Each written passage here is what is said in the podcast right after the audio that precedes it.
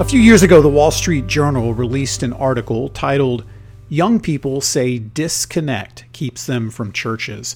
And this article pointed out that roughly half of the people surveyed, ages 13 through 25, say they feel out of sync with churches on issues like race, gender, and immigration, adding that the biggest disconnect emerges around LGBTQ rights, and that only 44% of churches care about such issues like race, gender, immigration, and LGBTQ rights. And it's for these reasons that these churches have seen memberships fall over the past several years. And these statistics and takeaways, I would say, are hardly earth-shattering. Such trends of attendance decline and observations have been made repeatedly over the past several decades. This isn't new news, right? Across America, church attendance generally is falling. And it's getting harder and harder for churches to retain young people. So why bring up a two-year-old article stating the obvious?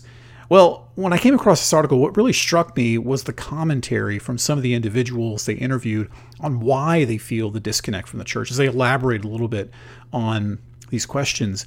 And I think it evidences and shows us something. It shows us that the church needs to speak boldly, it needs to speak clearly, and it needs to speak directly to the youth about the power of gospel, the relationship between the church and the world, and the holiness of God.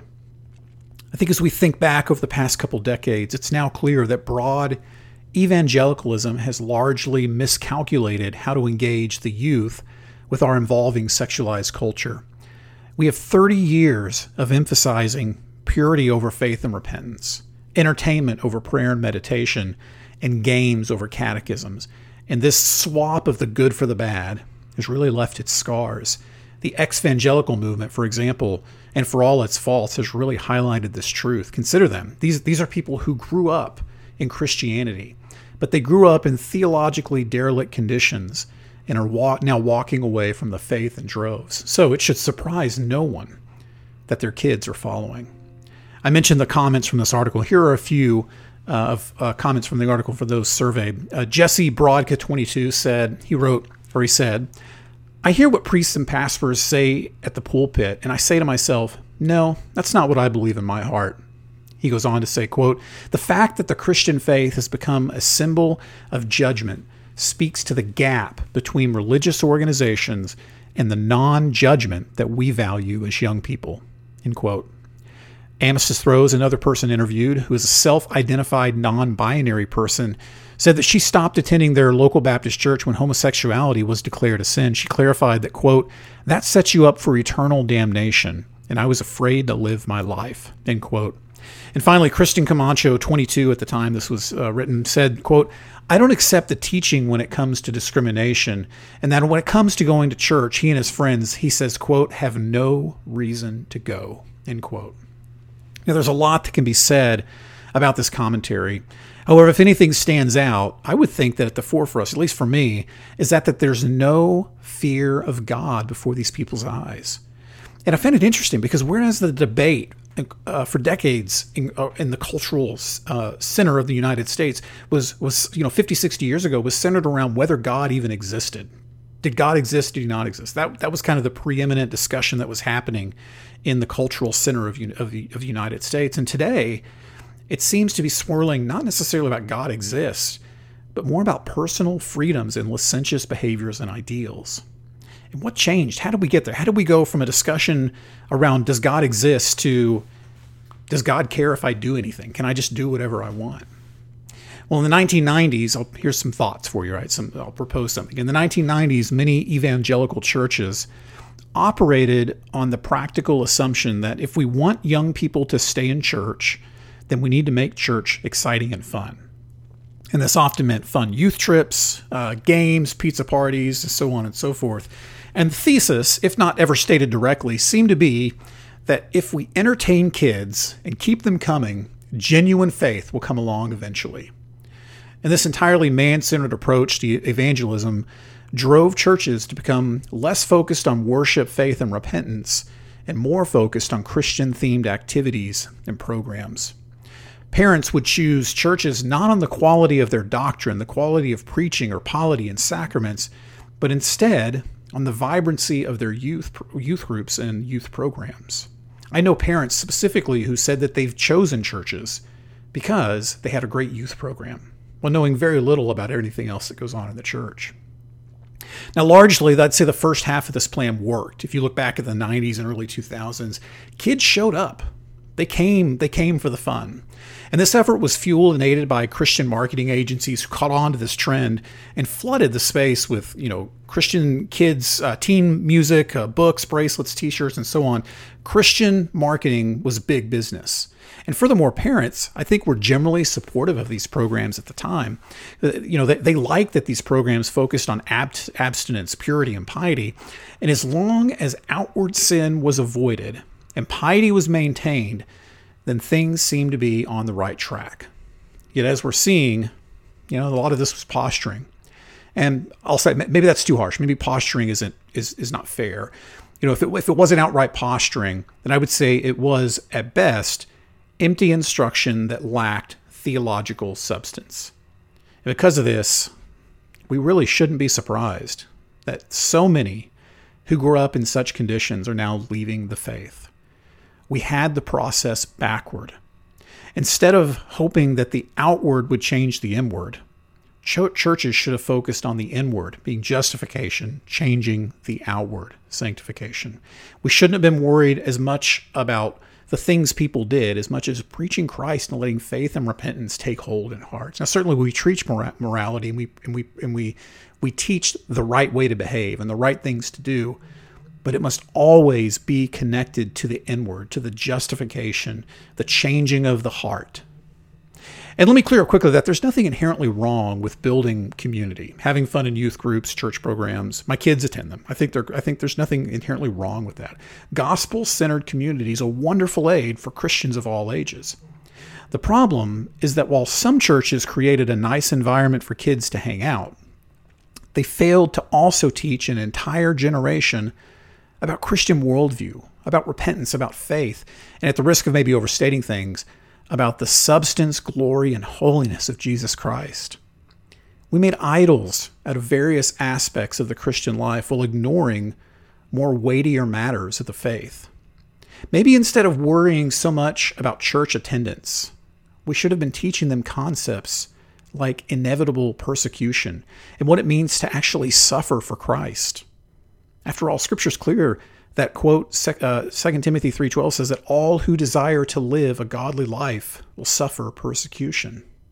And now an entire generation is now graduated to adulthood without substantive guidance on how to live and how to exist faithfully in God's word in a world that hates the gospel. And while I certainly don't like it, I do understand it. Cultural evangelicalism offered little to their training. So when these kids who grew up in fun youth group environments, when they went out and went into the adult world, so to speak, and they were challenged with hard cultural, social, and moral issues, so many were unequipped to think critically and biblically about it. They knew what not to do, but they didn't know the why. They didn't know the who is Jesus behind all this. And as I continue to muse on the commentary of those young people mentioned in the article that I quoted earlier, I'm saddened because these individuals, several of them, appear to have spent some time in church. They reference churches that they go to, yet they still don't have any idea of what it really means to be a Christian. They've flip-flopped the value system. Rather than looking to Christianity to understand the world, they look to the world to understand Christianity. They fundamentally view the church, between the two, as the flawed entity in need of modern moral interpretation. Therefore, by their worldview, the church must then change to accommodate the changing culture. And this false hermeneutical approach, or worldview, if you will, undermines every word and doctrine of the Bible. The Bible no longer becomes objective truth. And the moment we determine that Scripture is unreliable on any moral issue, inevitably we will abandon its credibility on all of them. This is, as the overused expression goes, a very slippery slope. The truth is, Scripture is sufficient on issues like sex, race, gender, and immigration. And whereas some act like the church has never really thought about such things, An issue, in reality, these issues are not new to our world, nor to the Bible. We have thousands of years of insight woven into God's word for guidance.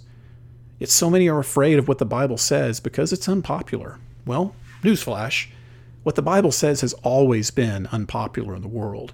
Jesus wasn't crucified because he said things people liked. Since day one, the church has been fighting a battle to redeem the culture for Christ and his kingdom. And it will remain this way until Jesus returns. And moreover, Jesus' beauty and the kingdom of God is worth every sacrifice that one might make for Christ. It is as Jesus once said, quote, "The kingdom of heaven is like a treasure hidden in a field, which a man found and covered up. And then in his joy, he goes and sells all that he has and buys that field." Matthew 13:44. Are we teaching the youth today what this treasure is and why it's of infinite value? We must contend for the culture with the gospel and proclaim the glory of Christ. You know, a very good friend of mine recently commented to me that he thinks the focus of the church right now ought to be to love people and not to fight a culture war. And I'm good friends with this person. I still am, even though I still respectfully and firmly disagree with him. I think in our current social and moral climate, I consider it unloving if the church is to remain silent and not speak clearly on issues that face our culture. It's unloving if we focus on having a good time with kids, but don't equip them for the tools that they need biblically and morally to face the culture. Love doesn't coddle, it speaks the truth. If the church isn't willing to stand its ground and offer something different than the world, then what's the point? You know, those quotes from those people that were surveyed that I mentioned earlier are proof that lost souls, be encouraged by this, lost souls are searching for meaning, identity, and life. They're looking for something more than what's right in front of them. The church, by the grace of God and the love of Jesus, can and should speak truth on these issues. Biblical Christianity offers more life, more peace, hope, joy, and love than any other ideology in the universe. In Christ, we have answers to all of those hard questions. So if any good thing can be said about the recent surge of ex-evangelicals and the flood of social issues in our society, I think it's that serious issues are now at the forefront of the minds of our youth. Young people, maybe earlier than ever before, are being forced to address really hard issues like sexuality, race, gender at younger ages.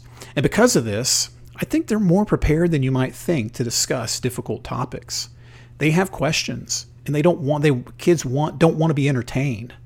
They might want to have fun, but they want the truth. And if we're unwilling to speak hard biblical truths to young people, they'll continue to view the church as little more than a small group of judgmental conservatives with antiquated worldviews. However, if we are willing to equip and train up this new generation on the weightier matters of the law and the faith, they will grow up and see the substance of a church that has withstood every fiery arrow hell has ever thrown. Moreover, and more importantly, they'll see the beauty and the power of our Savior, Jesus Christ. Therefore, let us prepare the minds and hearts of the generation tomorrow by equipping them with the Word of God today. Thanks so much. This has been Jack with the Chorus in the Chaos.